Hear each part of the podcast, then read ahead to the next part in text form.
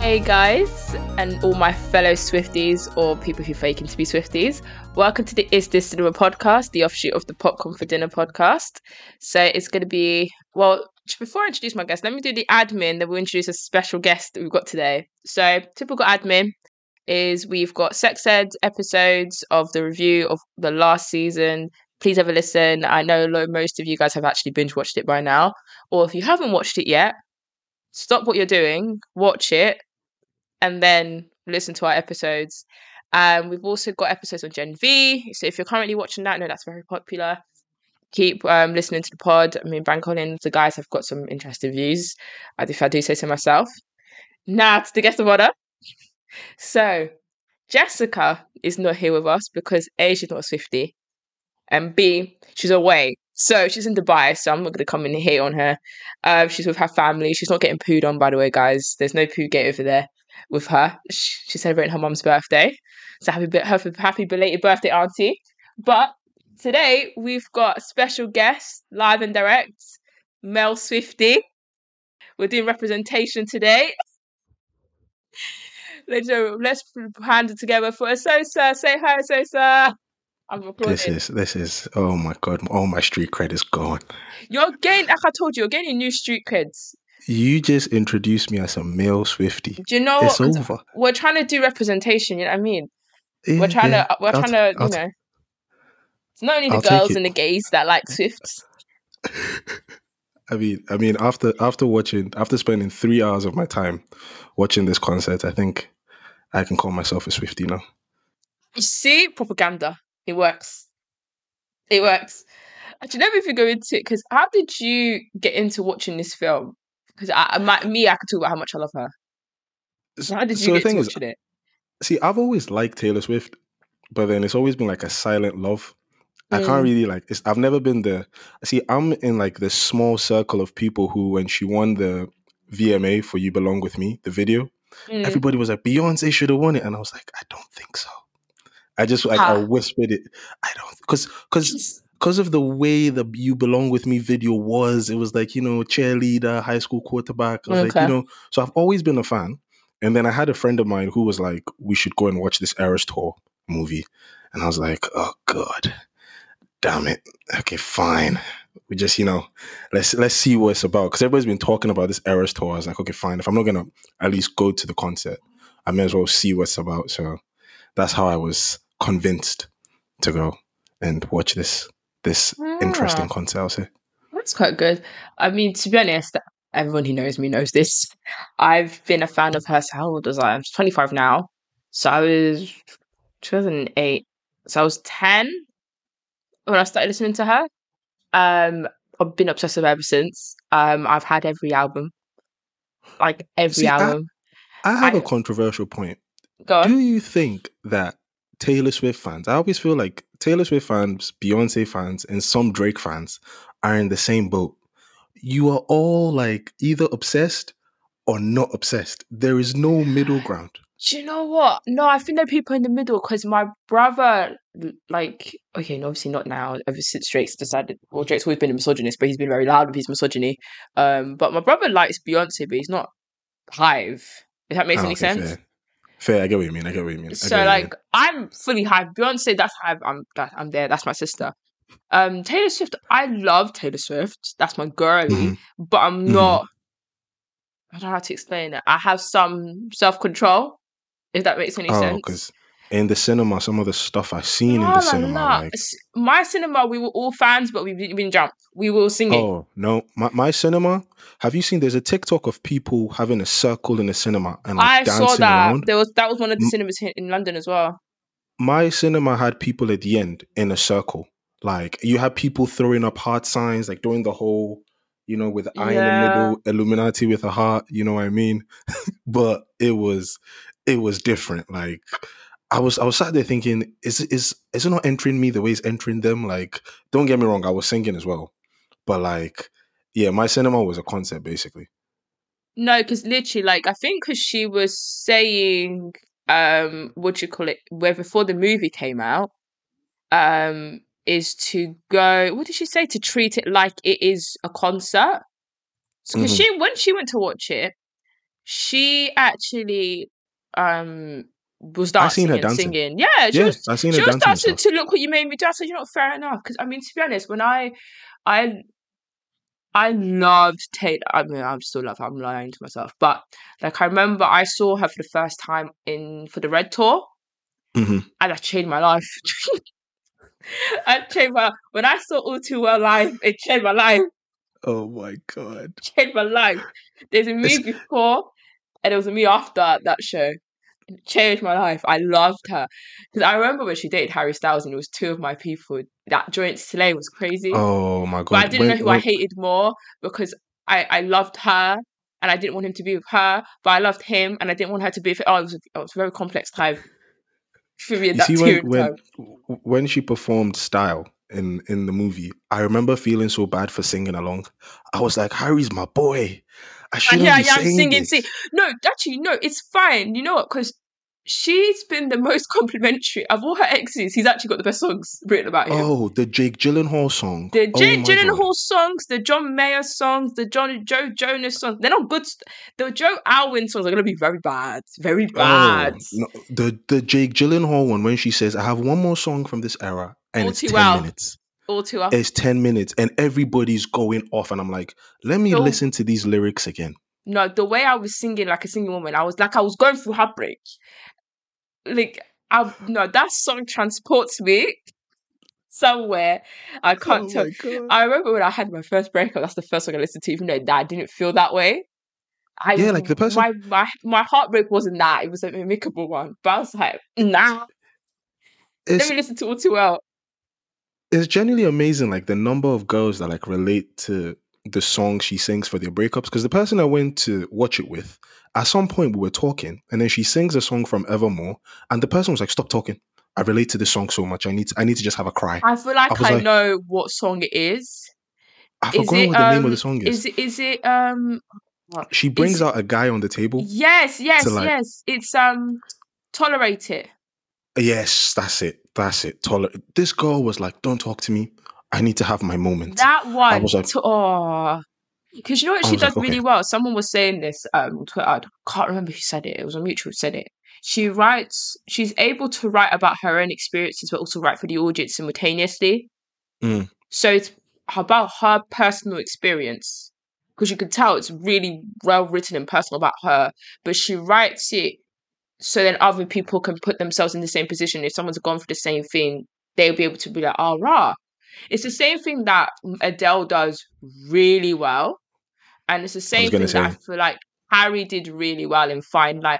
When he was in his depression era, the last part of the album, I thought, I'm there with you. It will be a fine line. Yeah, I'm there. I get it. I think you end up realizing, I think people don't give certain like musicians like the credit for their songwriting. As they should, obviously. Especially, I think people give song like writing in general credits for like when you're a rapper and all that stuff. But when you're actual like a singer, people don't like. It's not something people give people credit for, because everybody just thinks when it comes to singing, are you just vocally in the zone? Can you sing? And like I think in this movie, I was like surprised by like how many songs she's done, and I'm like, she wrote that, she wrote this. I'm like, damn. And the worst thing is, you can write a song, but she writes good songs. Yeah, she's like, these are even really well. Like she was 16, writing really well written songs. Like she didn't get to see. I don't think we saw this song, but she wrote some of like the songs on Speak Now. Like she was like 18. It's insane. And it's writing insane to that. Do you know what I mean? So, yo, I think I was. Oh.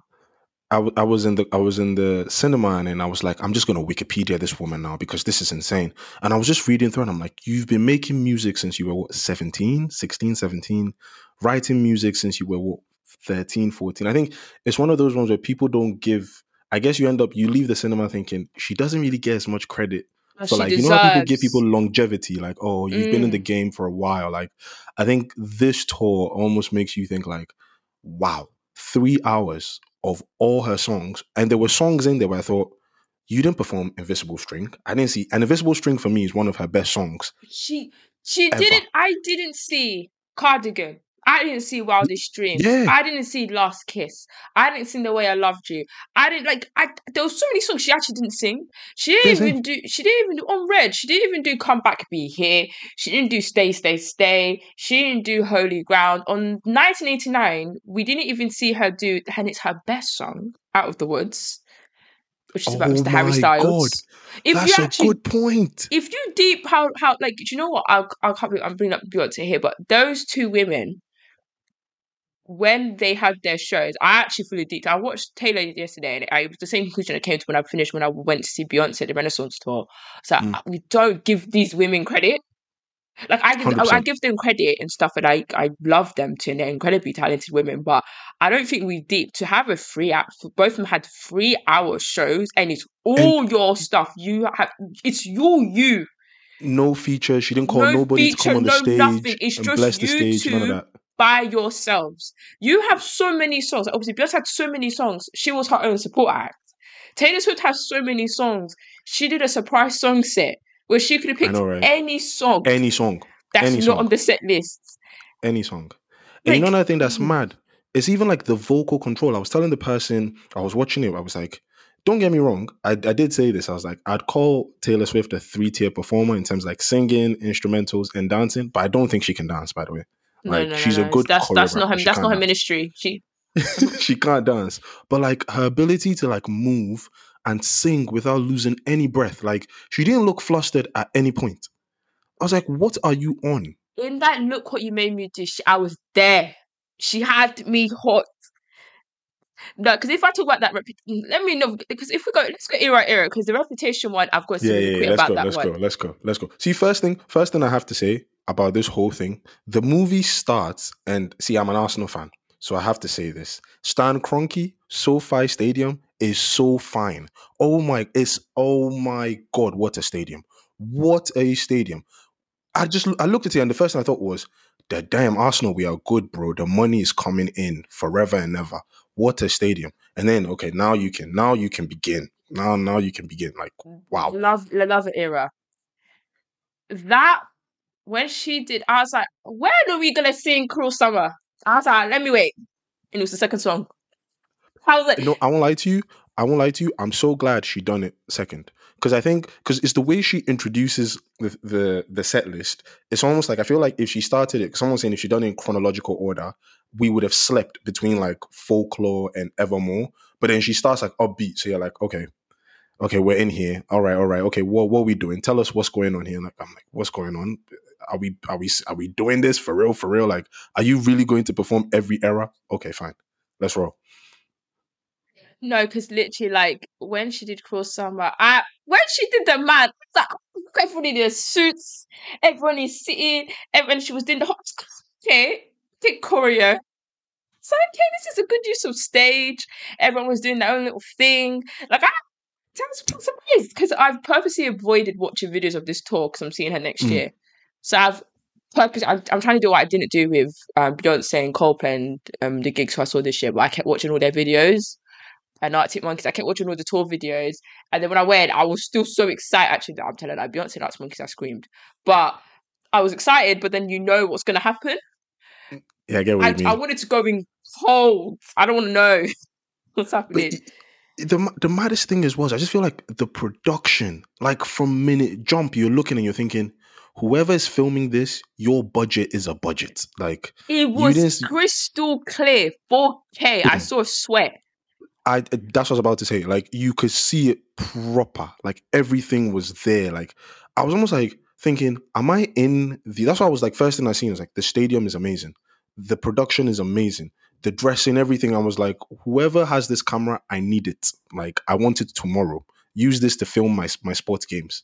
I need to see this camera all the time. Insane. That's like the first thing that popped in my mind. Before she even sang anything, I was like, production on point. Yeah, because I loved how she started the Lover era. I think that's a good era to start. Actually, I'm really happy she starts off the tour like that, because I think it's a good way to introduce the tour. I think if she went straight into her old stuff, I'd be like, let me build up the emotion to it. Exactly. Like, I think she warms you into it. She warms you into it with songs you love. Cruel Summer, You Need to Calm Down. Like, yeah, that's cool. Let me calm down a little bit. Like, let me build me up a little bit. So I love how she started with. Then after Lover era, I was like, because obviously I haven't seen the tour, so I don't know what's going on. I've avoided everything. I'm seeing Fearless. I put my head in my hands. I said, God, this is where you're gonna get me, because I was 11, I think, when this album came out, 11 or 12. I remember buying it. I remember rinsing it. And if I talk about the way me and Fearless were together, he got me through it. When she started singing Fearless and she brought that guitar, I said, I'm going to cry. It's like the minute you just hear...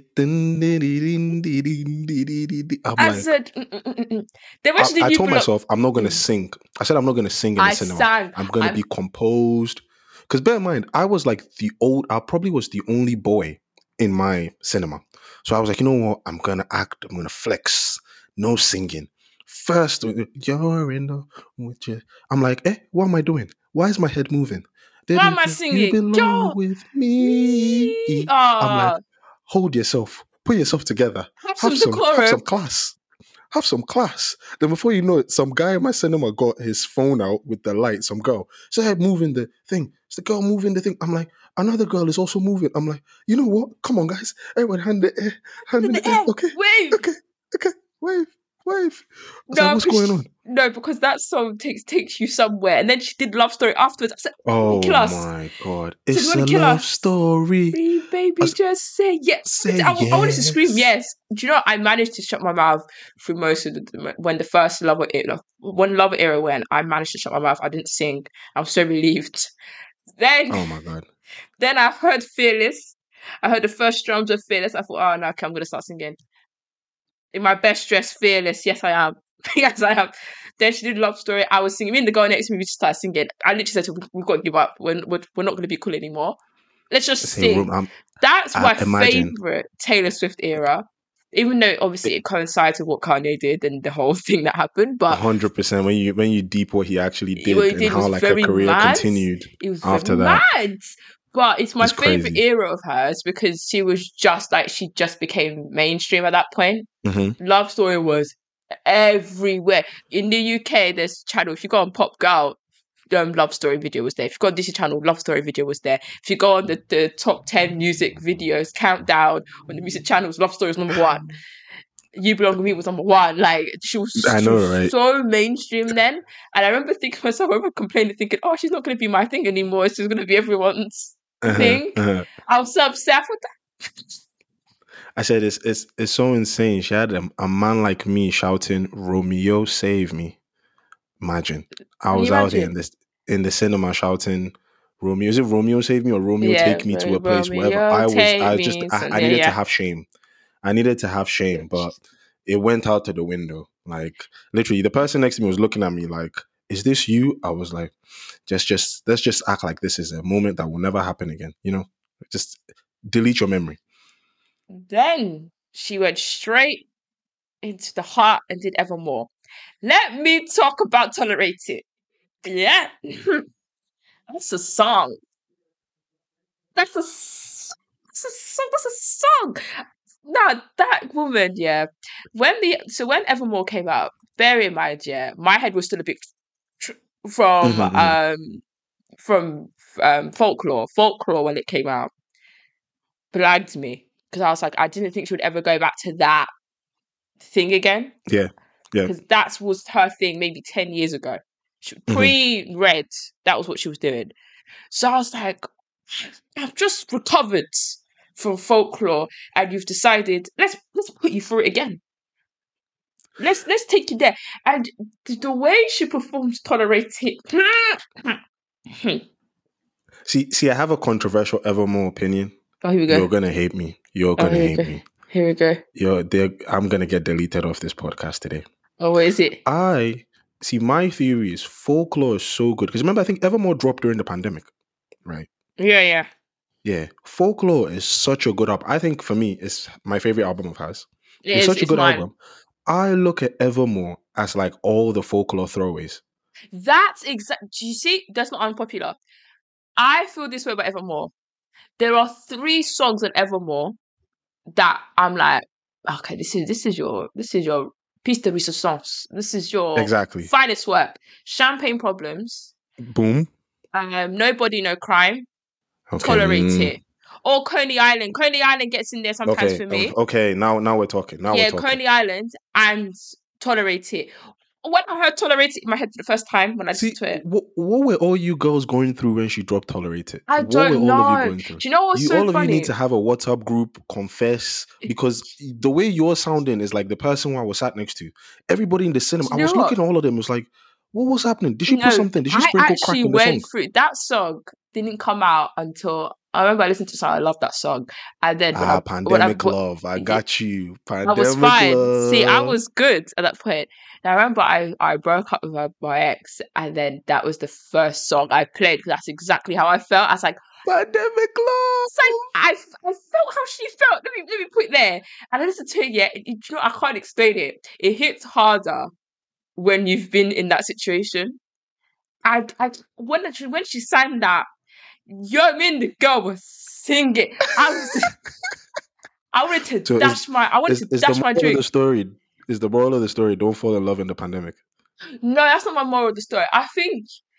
Do you know what? I think the song is so cathartic because she nails that feeling so well.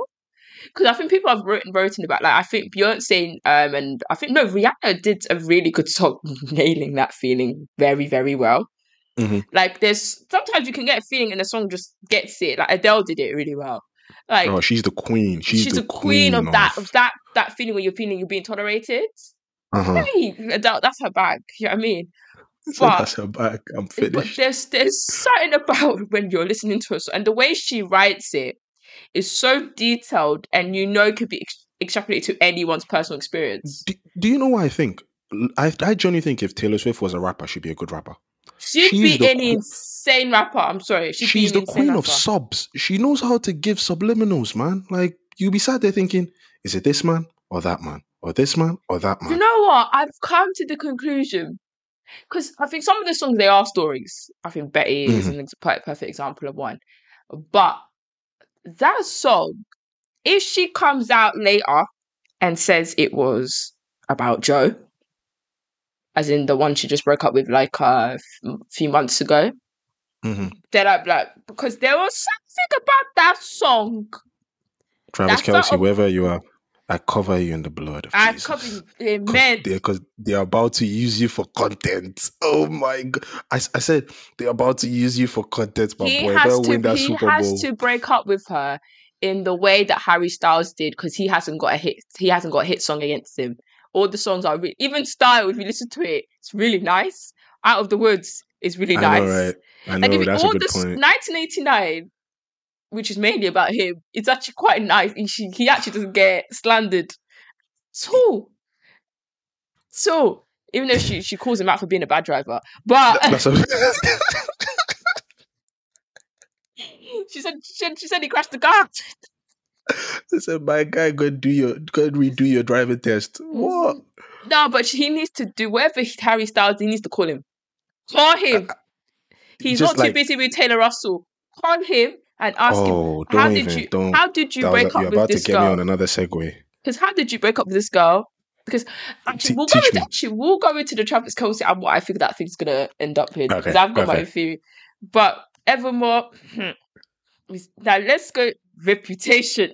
Okay, this was the best performed era on the whole show. I was there. Not one song didn't slap. Not one song didn't slap. What I loved the most was, like, when you say every era, because normally people do like this, like I think I've seen some Chris Brown videos of him trying to do like 2005 and 2007 and 2009, and they like the themes in this concert all the way to the color of the mic. You see Reputation where the mic has like a little snake around it. And the snake is all around the stage and her outfit as well. I was like, okay, outfits, different outfits for different eras. I'm like, oh, all right. And the way she was like, the whole swag. Because remember, like, Reputation is about how, like, everyone is saying, after, like, Kim exposed her, everyone's like, oh, you're this person, you're this, you're this B, basically. And she's like, okay, fine. If the world thinks I'm bad, I'm going to, like, own it and I'm going to be bad. And, like, you could even tell, like, her demeanor and the way she performed, it was almost like, for that era, it was, I'm bad. And so Like, what you going to do? You nailed it. It's as if that she went back to herself at that period of time in her life. Boom. And exactly. When she did Ready for It, I wanted to scream. I was like, okay. I was like, all right. It's like, this girl's got to gag. She's got to gag. Yeah, that's what, even the way she was strutting. There's a clip of her like strutting down the thing. And I'm thinking, yes. Yo, like you and have a microphone with a snake, and there was bass in her voice when she was singing. But when she went into, see, I was there, and then when she did, okay, Delicate, one of my favorite songs on the album. One of my favorite songs by her. Period. One of my favorite songs by her. When she, you must love me for me. I said, bad. She was really down bad when she met Joe. But when she did Look What You Made Me Do, I was transported to wherever she was mentally. You know, it felt like the mic in her hand for that particular performance. It was like the mic in her hand was a weapon. Honestly, yes.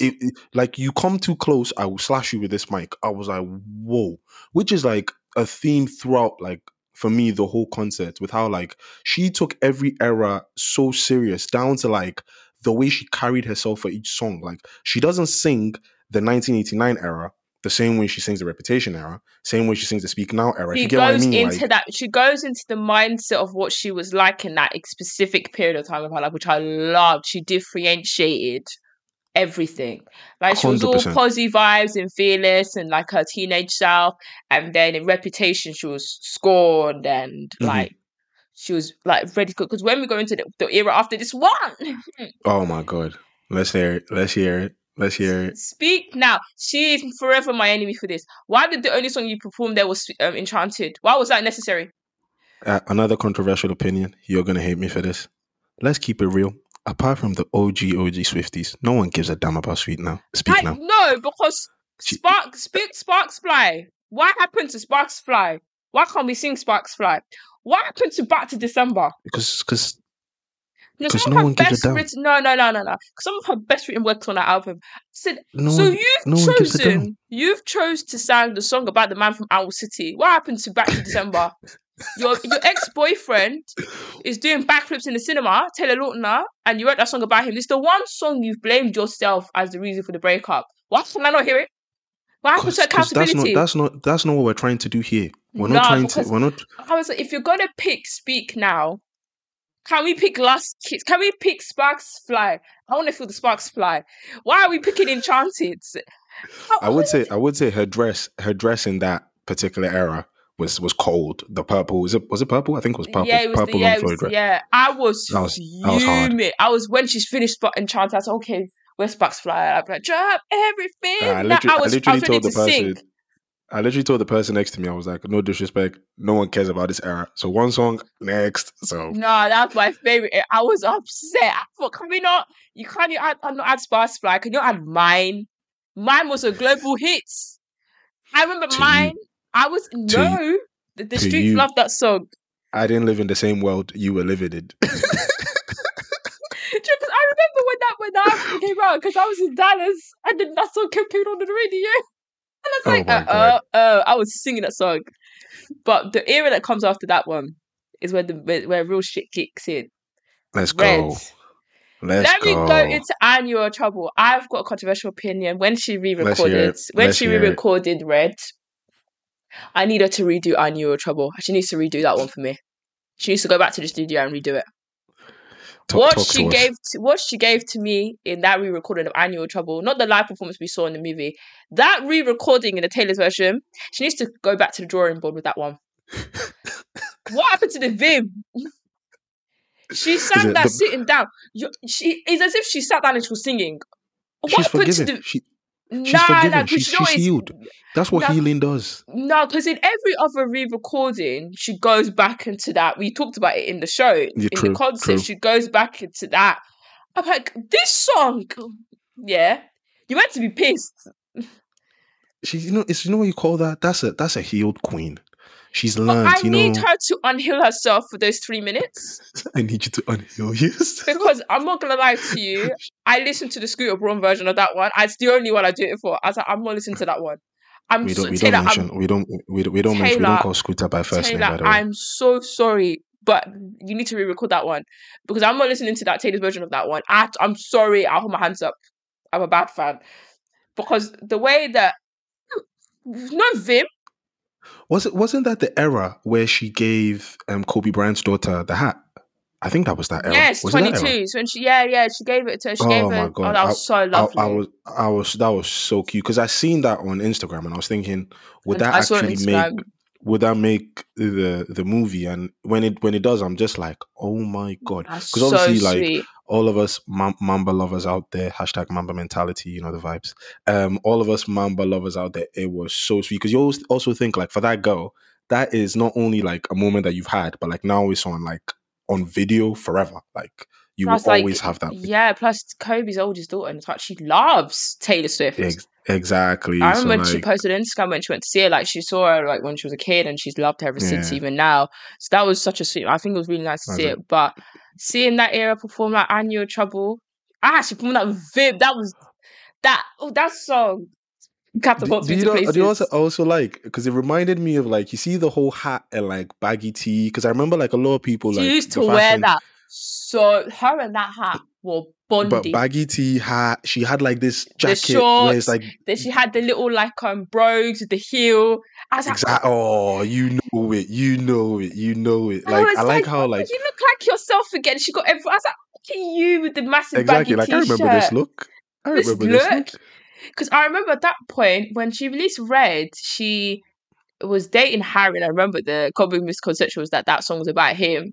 Yeah, when it was about John Mayer, because I think she wrote that song about it's definitely John Mayer. It's definitely John Mayer. But let's go into All Too Well. That song, I'm going to be completely honest, this is another controversial opinion. I don't think we needed the extra verses on All Too Well. I think the 5-minute version is good enough. Perfect. You flamed him already. I'm not mad about the 10-minute version, because I do love singing it. And I think you get more of a, you can feel more of her anger in the 10-minute version. The 5-minute one is pure heartbreak. Mm-hmm. It's confusion and it's heartbreak, because you wanted something to work and it didn't work, and then you're wondering like, why is he treating you like this when he didn't treat you like this before? The 10-minute one, you're feeling anger. Oh, and she's flaming him. Yeah, she's flaming him, and then it goes to resignation. Like, oh, like I can't do it. You're not mine anyway. What's the point? You're never meant for me. Because that's the reason why I like the 10-minute version. Because you can, even when she was performing it, you could feel. But this was the song that made me know, like, Taylor Swift fans, like, you see when people talk about the Hive, Swifties are real, bro. Like, see the Hive, Navy, Swifties are real. You had, like, people in the cinema singing a 10-minute song, word for word. The song is about Jake Gyllenhaal, right? It's about Jake Gyllenhaal. It's very, very damn. You could have put a poster of Jake Gyllenhaal in my cinema. I would have thrown a dart.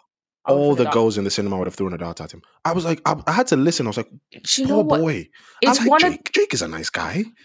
It's a very, very damning breakup song. Like, do you know what? The only time I felt like this was Harry Styles wrote a song on Fine Line, and he basically berates himself for it.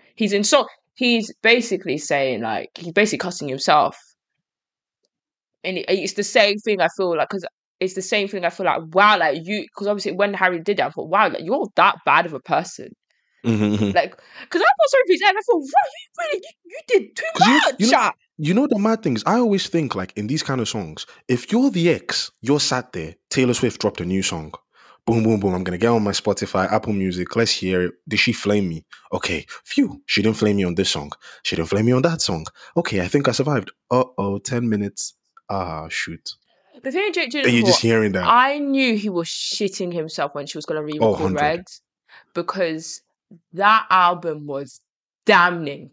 Because I think All Too Well's not even the only one. Stay, Stay, Stay, Come Back, Be Here. Like, if you go through the songs that she really wrote about him, like, it's really damning. It's 100%. Very damning. Like, All Too Well's probably one of the most damning songs I've heard about someone. Because it's like it's the, if we took X songs about X's as diss tracks, it's like an ether. Like it's so bad. It's so long. It's so detailed. Like, she said, when you listen to the lyrics, I get she's older, flaming. Your girlfriends get younger. Your girlfriends stay the same age. I said, oh, a lot. His girlfriend's my age. Boy is suffering from, she's accusing him of Leo DiCaprio syndrome. Damn. Like, it's actually such, and you know what? And what was so nice about seeing the 10-minute version live, I think, was seeing everyone sing it. Because obviously it's the fans' favourite song. That's hence why she did the 10-minute version of it. But it was the fact that I was really nice watching her sing it in the place that she's in now. Because I cannot imagine being 21, 22 and you've had your worst. And when you're 21, 22 and you're heartbroken, yo! That's a very good point. It's a heartbreak here. It feels like your stomach, you know, your stomach goes, I cannot explain to you what a heartbreak feels like. It feels like the world's going to collapse in you. If the rapture happened, you would have welcomed it. That's how bad heartbreak is. I did ask the person in the cinema, I said, do you think a part of her regrets, like, being known for, like, because obviously we will go to, like, I think it's the Midnights era. I think a part of me asked, like, I asked my friend, I was like, do you think a part of her regrets, like, being known for making songs about her exes? Because that song in particular, like, just think about you being the guy that's going to date her next and worrying about, I have to be on my P's and Q's because, you know, if I'm not, 10 minutes of flaming are going to come on me or something like that, if you get what I mean. Like, I don't think she regrets it because, of course, when you're a singer, there's a caveat that you're going to be written about. True, but I think it's worth it for, I can imagine that when she gets people come up to her and say, what you wrote helped me with that thing. Point. And that's that probably means more than anything. And if a guy is real, and all the guys shouldn't be afraid about that anyway. They wouldn't be afraid about it. She's dated other songwriters. She's dated athletes now. And she's dated actors. You know what I mean? And most of them have firmed it. If we think about it, if we want musicians to be honest about their experiences, like, she's just speaking the truth. So she's just speaking the truth. And as much as people feel uncomfortable, firm it. Firm it. Hold that. Because I'm sorry, I think my favorite work of hers.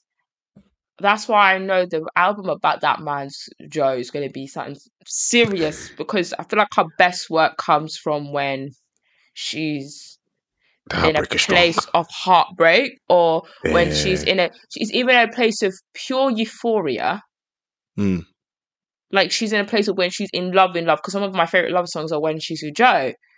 Like, I love Gorgeous, I love Delicate. That's a good song. I love Lover.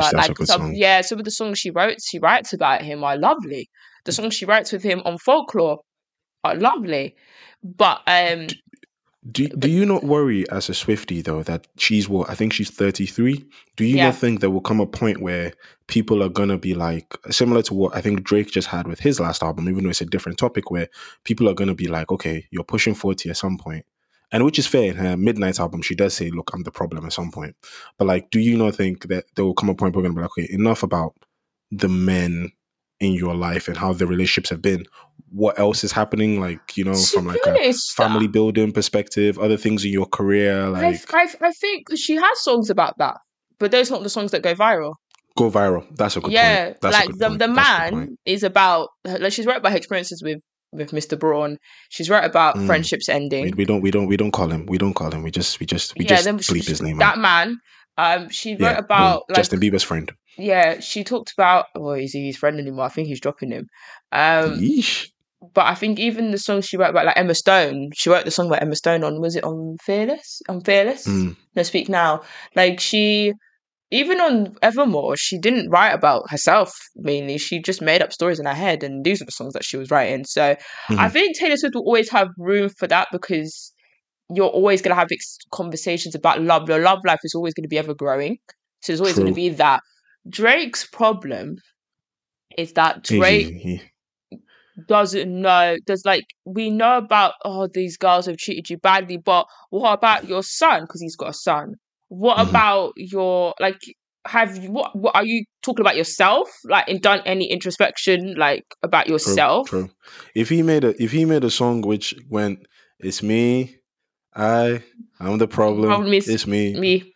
Yeah, because I think Drake is as talented as he was, Because he was. Is guys, Drake stands, I'm fighting for you people. He still is. I don't think he's had a good project since. And a long time, damn, actually. She's been silent for a while. 2018 Scorpion has After Dark. Yeah.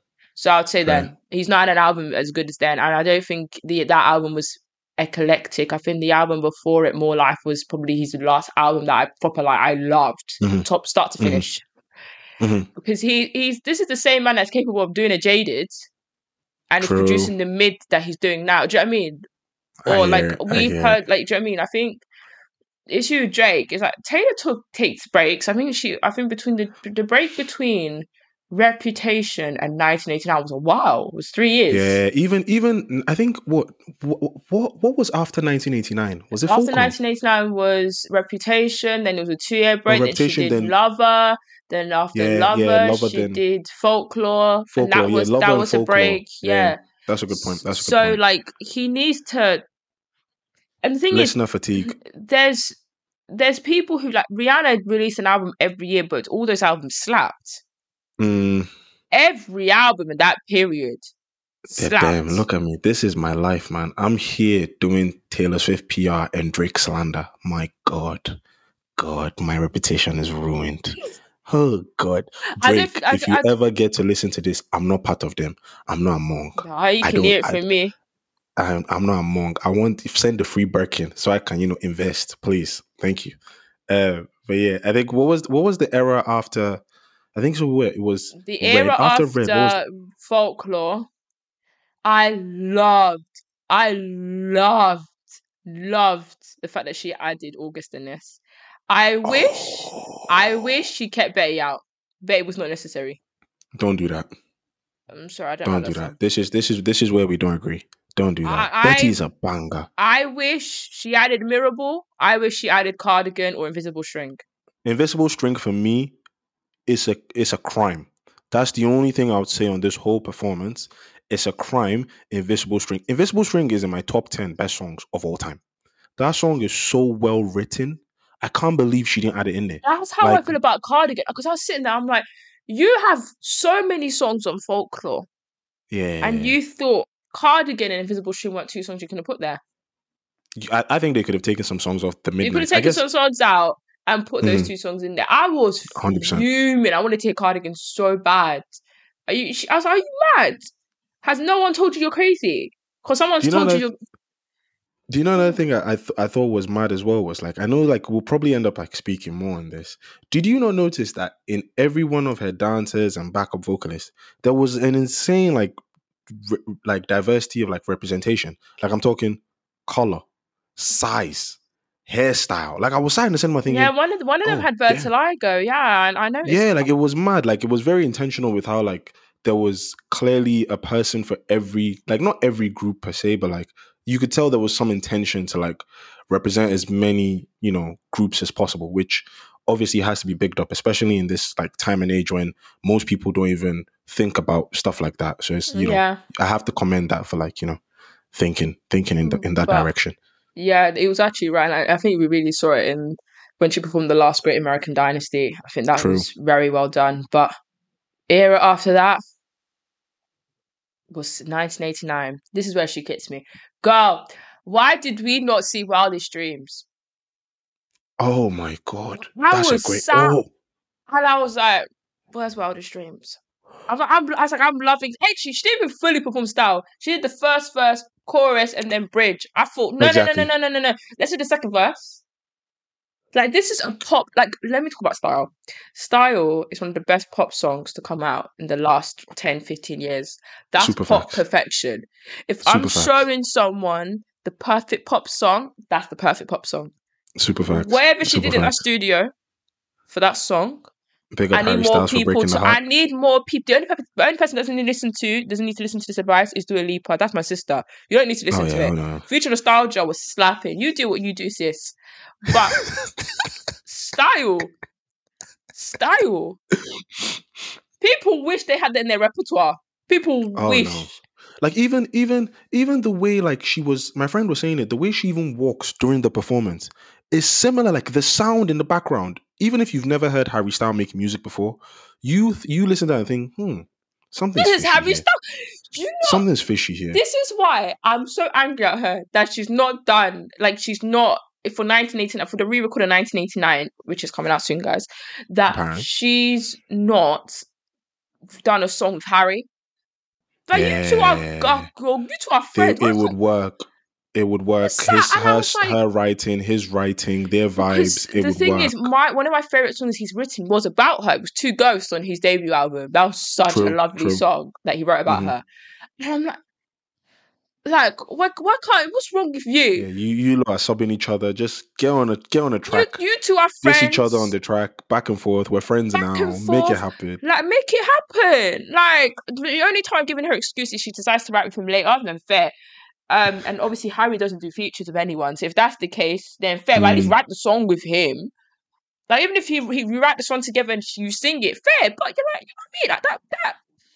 You know, because some of the songs in the album were about him. Exactly. And I'm sorry, whatever he did to her to inspire Style, I thank you for your service, Harry Styles. Someone else should do it again, Travis Kelce. Someone should do it again. Travis Kelce, that song catapults. It takes me places. I heard the You know that thing that threw me off in that era? You know what threw me off in that era? Maybe I'm the only one who thought this. She does the performance in LA. She performs Bad Blood. Who is the feature on Bad Blood? Kendrick Lamar. Where does Kendrick Lamar live? LA. Los Angeles. Why, Taylor Swift? Why? Kendrick Lamar, SoFi Arena, everybody's screaming. You just squeeze him out. Like, get him. I know that Kendrick. That song is actually so good. Yeah, Kendrick, how good that song is. Kendrick, just, you know, a little one verse, a hug, and then you're off the stage. It would have slapped. But no. Enemies of Progress. Enemies of Progress is serious. I'm telling you, because like, honestly, like, sometimes I was sitting there and I was like, so you're not going to do that, Kendrick Lamar. So you're not treating this era the way it does, because 1989 is one of my favorite pop albums. I think it's the album that made me, well, that and Folklore, I think. I have always had the controversial opinion that Taylor Swift has 3 classics in 3 different genres. You have Fearless, which for me is a country pop album, if we're being real. You have 1989, which is a pop album. Like a proper, like, it's a proper pop album. And then you have Folklore, which is like alternative-ish. And I think when she did 1989, it was almost like whatever you guys, or the kind of music you're making that charts, I can make that kind of music and even better. Because, like, honestly, like, even if I really wish she did All You Have to Do Is Stay, How You Get the Girl. Like, there's so many songs she could have done. New Romantics. Me and my best friend love that song. Oh my God, that song is such a banger. Oh. I was like, if she performed that song, I would have been stood up in that cinema, and I would have been singing. You're speaking for yourself. Yeah, I had to put that. No. I would have been standing up. I would have been singing. I wouldn't care who could shoot me. I would have been singing, because that album, I actually deep in it when I came to the cinema. I was like, 1989 has not one skip on it. I was actually looking, because I've always thought this, but when I was proper deeping it, no skips. She's got no skips on that album. Nothing. Look at the way the album even starts. Hold on, I might not even find the first song on the album. The way that album even starts, like, no. And let's even go for the track list, because the track list is crazy. Let's even go for the deluxe. Let's do deluxe. Welcome to New York as your first song. Welcome to New York. Okay. And then what? Blank Space. Blank Space. Right after Blank Space, Style. Out of the woods. All you had to do was stay. Shake it off. I wish you would. Bad Blood. Wildest Dreams. How You Get the Girl. I Know Places. This is the one that she really got me. Why are you not performing at No Places? Even clean. No, I'm sorry. I Know Places that. No Places We Can Hide as well. Why are you hiding the song? No, different. Like, that album is like, I'm just looking at even the order of it. Like, what a run. New Romantics as the last song. Wonderland. Wonderland's insane. You Stop are in it. Love. No, Stop she's it. Actually she's insane. She's categorically insane for this album. I was thinking I wasn't a big Swiftie. My God. No, it's actually, I'm sorry. Like, we had to, I mean, we all knew we were going to go crazy for her 1989 because that's one of her best eras. That album is different. That album is different. But the surprise songs, she performed my favorite song as a surprise song, Our Song. The way I was backed my 10-year-olds. So, singing Our Song in the 17. I was singing. I missed that Taylor Swift so much. You know, she sounded really country and really southern. I missed that so much. Go on. It was during their special songs bit that's when the sleep started to hit me a little bit. Because I think it's almost like 2 hours into like the show by that time. It's nearly 3 hours. It's well into 2 hours. Going to like the 9 p.m. viewing, my snacks had finished. I had sang all my songs. I was in a good groove, and all of a sudden, I'm like, a little one eye closing here, another eye closing there. I'm like, okay, come on, wake up, you can do it. No, because the way I miss the southern accent she used to have. You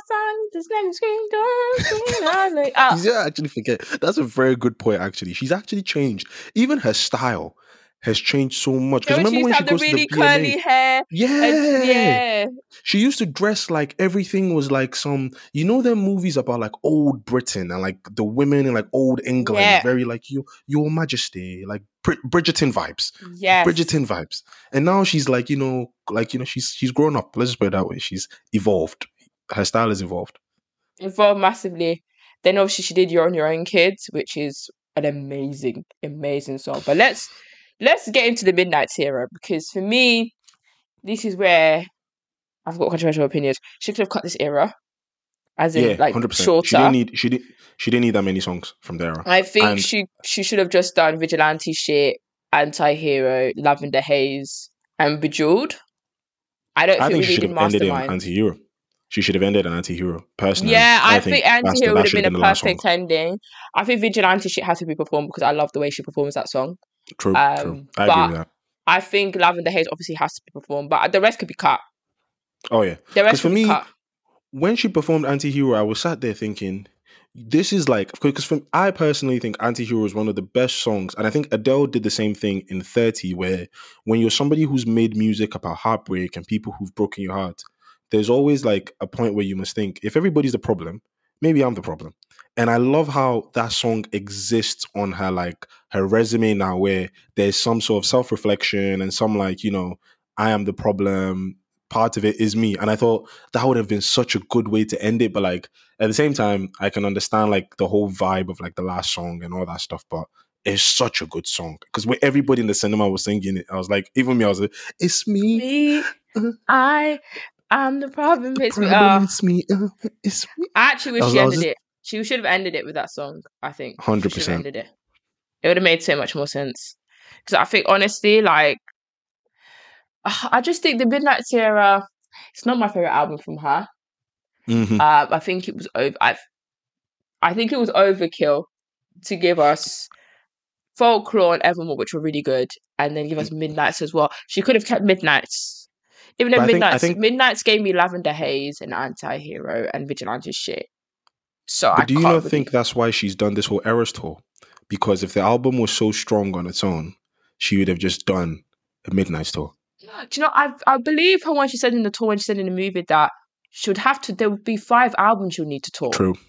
Okay. So I do believe that she said that. I do believe, and she said, you know what, I may as well just do all my songs. Mm-hmm. And just do it that way. So then it's fairer. So then obviously she can go to different countries that haven't got to see her often and can sing all the old songs. Agreed. As well. But I think she can cut the Midnights era and put more of her older songs in place. Definitely. Especially for all you Speak Now lovers who... She could have bumped up Speak Now. She could add more to 1989. I'm all for like 1989 more, Folklore more, and you have like an amazing show. I also do think it's so good that like she's done this movie though, because like, have you seen the price of tickets? I know someone who's selling VIP tickets for $8,000. See, the thing is, this is why I'm happy she did it, because and I'm happy that people are starting to do more. Like, we need to get back into concert movies. Like, do you remember when One Direction did theirs, and then like Justin Bieber did his, and do you know what I mean, back in the day. And I miss that because I think there's a lot of people who'd want to see it live and won't get the chance to. especially people in the States who never got the opportunity to see it live. Especially the vibe of the cinema. Especially the vibe of the cinema when everybody's singing along as well. Like, you get, like, obviously you can't replicate the whole her performing and the music in your hair and like all that stuff. But it still like, everybody feels like dancing along. Exactly. Like the community. And I said, my cinema, you had, I'm not even playing. At the I'm end, not going to lie to you. It's the same. It's the same because I went to see One Direction on their Where We Are tour. I was 2013. So I saw them then and they did the concert movie, I think, for that tour, for the tour before it. But I went to see them on the tour they did the movie for. And it was the same vibe. The way I felt when I saw them was the same way I felt watching them in the cinema. They replicated it very well. So I think Taylor did a really good job. I think she made it so the film in a way that you felt like you were there. True. And it felt like an experience. And I'm happy she told everyone, just pretend you're in the concert, sing. If you want to sing, sing. Vibe. And what I like was in every part of the show, you had like glimpses of like fans going through it. So you were like, okay, I'm not crazy if I'm the only one like losing my head here. Like there's someone else there losing their mind. And I look to my left in the cinema, someone else losing his mind. Because I was intrigued to see how the movie was going to play out. Because I didn't know if it was going to be like a concept movie where like One Direction one was and Beyonce's Homecoming was and Justin Bieber's one was, where it's a mix of behind the scenes stuff. And I think that would have been interesting to see good how point. what went through how Maya went decided what songs to sing, especially with the older tracks. What songs do you sing? Good what point. Songs do you miss out? That would have been more interesting. But I guess you can always do a documentary on that. Do you not feel, though, that I was telling my friend this, I said, I think that concert was for the fans who genuinely couldn't get tickets. And I think what happens when you do a documentary, you then have like the fan who maybe knows a few songs, but is a big fan of her work ethic.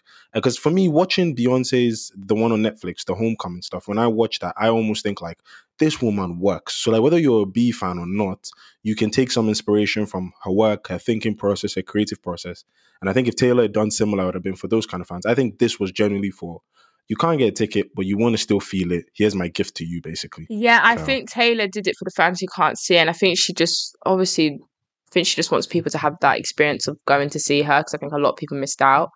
And I also think it's the case of, with Taylor, it's the sense of that, I think she wants people to have that experience.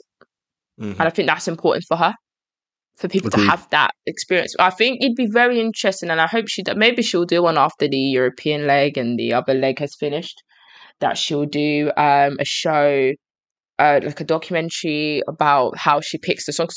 What was fascinating for me, and I think I want to hear her mind on this, is how she picked the song. Because if you've got so many songs... What era was relevant?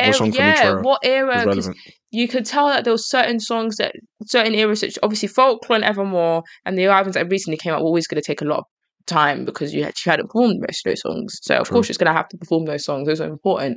But how did you pick the other songs? How did you pick the songs from Red? How did you pick the songs from 1989? How did you pick the songs from... and we're not talking about like the OG bangers. We're talking about songs that like maybe B-side songs, but like you know like, the crowd loves them. You know like, the how crowd did you pick loves them? Like all too like. I'll give you a perfect example. All Too Well wasn't released as a single. It was a fan favourite song from Red that everyone loved and we kept saying we wanted a music video for. It's probably the most, my favourite song from her.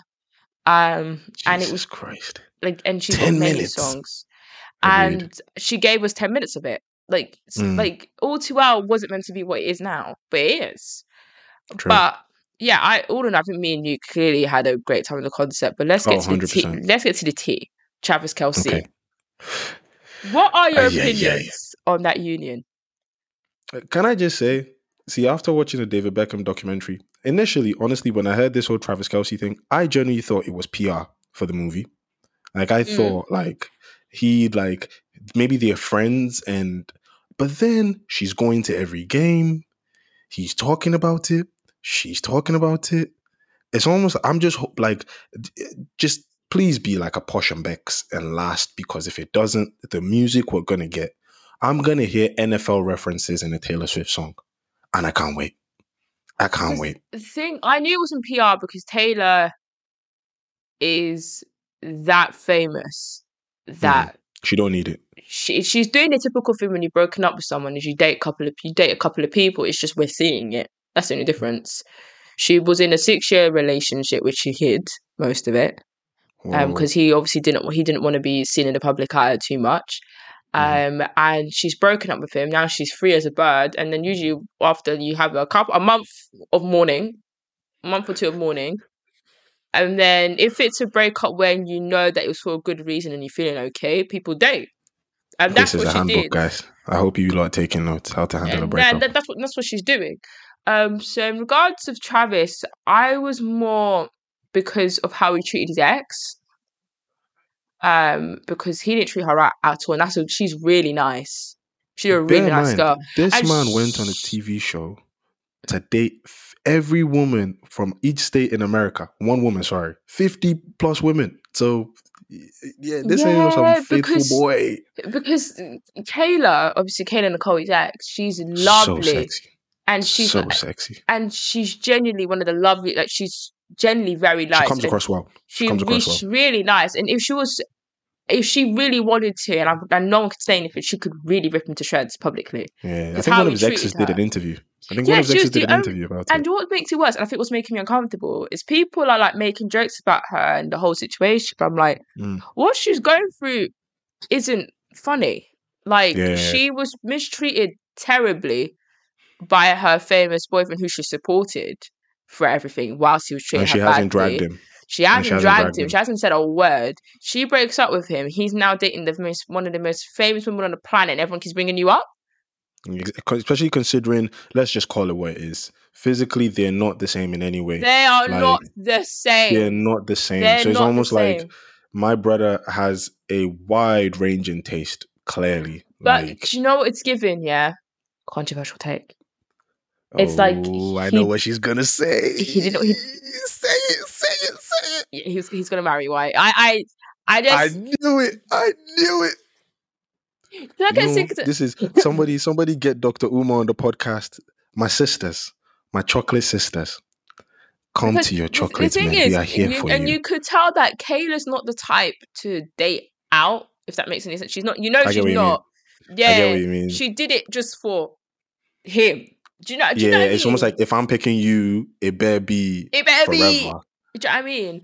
Because I'm looking at Travis and I'm like, because you were trying to act black for a long time. I still think he is, you know? I still think he is. And for me personally, I mean, good luck. I mean, it's better than Matty Healy. That was dear me. When she started dating him, my head started hurting, and I thought, girl. I think this is the best person. I think this is the best one she's had, in my opinion. No, I think the best one she's ever had. Yeah, but I'd say Harry Styles or Joe Jonas. No, Joe Jonas. I from what she's written, I think it's Harry Styles or Taylor Lautner. It's one of the two. Yeah, Taylor Lautner got good. He got good rep from her. Yeah, Taylor Lautner or Harry Styles are her two bests. Because remember that Taylor Lautner also said he was going to beat Kanye West up when he did that whole. Yeah, because I think Taylor Lautner, she was the reason for their breakup, and the way she writes about him, owned it. She owned up to everything she made mistakes for. And Harry Styles, it seemed a case of they were just both too famous and they weren't ready for the attention. True. It wasn't anything to do with them, more about the outside surroundings. So I personally, I don't think, technically it won't be Tom Hiddleston if we're going by quality of man. Ooh. Because Tom Hiddleston's a good man. Remember, she also dated Calvin Harris. See, yeah, he's not a good man. Story. Calvin Harris is not a good man. He's not a good man because I remember when they broke up, the most retweets I've gone on Twitter. They broke up and I literally said, "Thank you, Calvin Harris, for breaking up with Taylor Swift. The new album is going to be fire." And the Swifties found my tweet. 1,000 plus retweets. I was like, "Damn, come on, girls, let's go."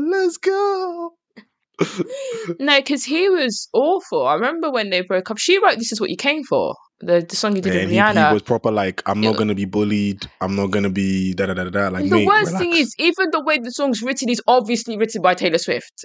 It's such a Taylor Swift song. It stinks, it reeks of her. Exactly. It reeks of her. It's her style of writing. So I'm like, nah, let's be for real. Like, but he did the same with Rita Ora. I remember when he was with Rita Ora and he produced "Never Let You Down" and he was being such a hard ass about it. Mm. So he has the type for that. But yeah, I mean, hopefully, I just wanted to have fun. I just wanted to settle down. I think she was I feel really bad because I think she, from the way she was writing the songs in that period of time, especially in the last couple of years of that relationship with him, that she really wanted to settle down. Like, she really loved, like, she really wanted to, like, you know what I mean? The whole wedding concept thing. Like, love. Yeah, you could tell that she really wanted that with him, and it didn't happen. So I hope that she gets her happiness because it's something that she clearly desires. And it'll be good. It'll be good to hear her make music about love because she's such a good writer. She's such a good songwriter. Settled love, not just love, but like settled love, like not a fantasy, but like a true experience. I know, because that's why like the songs about Joe were really nice because she was settled. So it was really interesting hearing her in that phase of her life. But it's going to be interesting to see her write songs now in the euphoria of it, because obviously her and Travis are still early on. But he better treat her right. And I want the NFL to stop doing the whole sexist thing they're doing with her. Leave her alone. Like she's just a woman going to see her man play. I genuinely think NFL fans are tired, man. I just want to watch the game. I don't care about her reaction. I think the NFL are goading it, which makes the fans already negative feelings about it more exacerbated. They're just trying to gather Swifties. They're just trying to get more Swifties for viewership. And it's like, stop. He plays for the Kansas City Chiefs. They're a very popular football team. You don't need it. They're a good team. They have the best quarterback in the game. They've got the best quarterback in the league. Like, relax. Like, it's not necessary. You don't need to do this. Exactly. Act like you've been here before. Literally, and Travis Kelce is probably the best, one of the best, what do you call it? Tight ends in the league. Probably top 10 ever. Yeah. I think easy top 10. So I'm sorry, like they need to give it up. Yeah, but, like that, my whole thing is just the saying is simple. Just act like you've been here before. Act like big celebrities have been to your games. It's really annoying because the NBA doesn't have this problem. Yeah, because the NBA is used to stars being courtside. Even because the problem is because the NFL they can't be they can't be field side. It's almost like you can't just see them while the play is happening. But the Premier League, like with the NBA, you can. The Premier League doesn't have this problem. Because I remember, even when PSG games, you'd see like Kendall Jenner and David Beckham. United, but that's football, right? I feel British culture is different. Like you can't tell me you're watching a football match in the UK, Arsenal v City, and you're putting like I don't know, give me anybody, Stormzy on the TV or something. People would, the man at the pub will throw the bottle. The thing is, what I like how the Premier League does it. I remember when Storms was at the United game and United won, and they brought him on Monday Night Football at the end. Like, just have some decor, but relax. 100%. I do think if she starts speaking about it, like if she does one interview with them, I think it'll stop. You know, I don't think she should. Do you know if you're my honest opinion? I like the way she's just like riding it. I think she should keep doing what she's doing. Because I remember it was. Do you remember when she was with Joe at first? It was this publicized at first, and then it was very hidden. But then a part of me is like, she can do enough to hide it because we've not seen Kylie and Timothée Chalamet too much. Really, it's only in the last couple of months we've seen it. She knows how to hide. We've not seen. No one has genuinely papped Harry and Taylor Russell yet, really properly, and we know they're together. I just seen that on my TikTok 2 days ago, by the way. Yeah, Harry Styles, my guy. Harry Styles. Yeah, he's with Taylor Russell. Harry Styles. Like, there's different people. Like, people have dated different. He was with Kendall Jenner for on and off for a couple of years, and no one. You couldn't get too much evidence of it. So I think. I don't know, because it could be an element where she doesn't want to hide her life anymore the way she hid her life for 6 years. So obviously, I get it. We'll see. I think when the NFL offseason comes around, if they're still going by then, I think it will go away. I think it would just naturally people would get bored of it. I don't think this will go away. I don't think this is going away. Nah. Damn. I think after a while people would just get... It's Travis Kelce.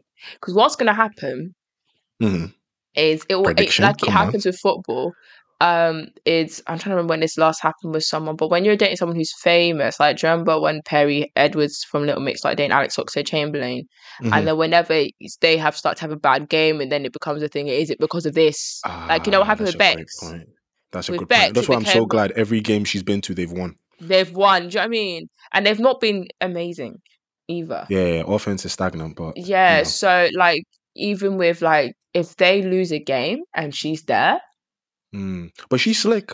She only goes to the games where she knows they're 100% going to win. She goes against the teams that are bad teams, which I respect. Like she goes when they're playing against bad teams. So we can tell our girl knows about the sport of football. So big up yourself, Taylor Swift. And it's funny because I think she's from Philly. Yeah, she is, actually. Her dad's from Philly. So. And what team does Travis Kelce's brother play for? The Eagles. The Philadelphia Eagles. See, yeah. Swings girl, and girl did her research. Girl did her research. But Eseosa, has been great recapping Taylor Swift with you.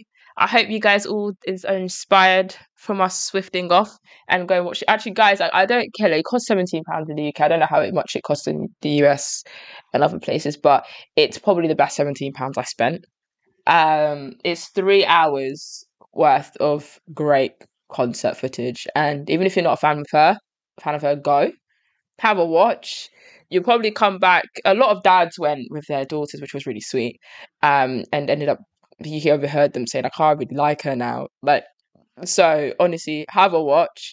It says it's been great chin wagging with you about this. Thank you. You have to come again. We're gonna have to get you to come again. Yeah, hopefully you can bring me on for something else that will help my PR now, you know. We'll try Invincible or something. We'll bring the street cred back up. Thank you very much. But we'll speak to you later, guys. And this has been the Is This Cinema podcast with me, Priscilla, and no Jess, but Eseosa. So bye, guys.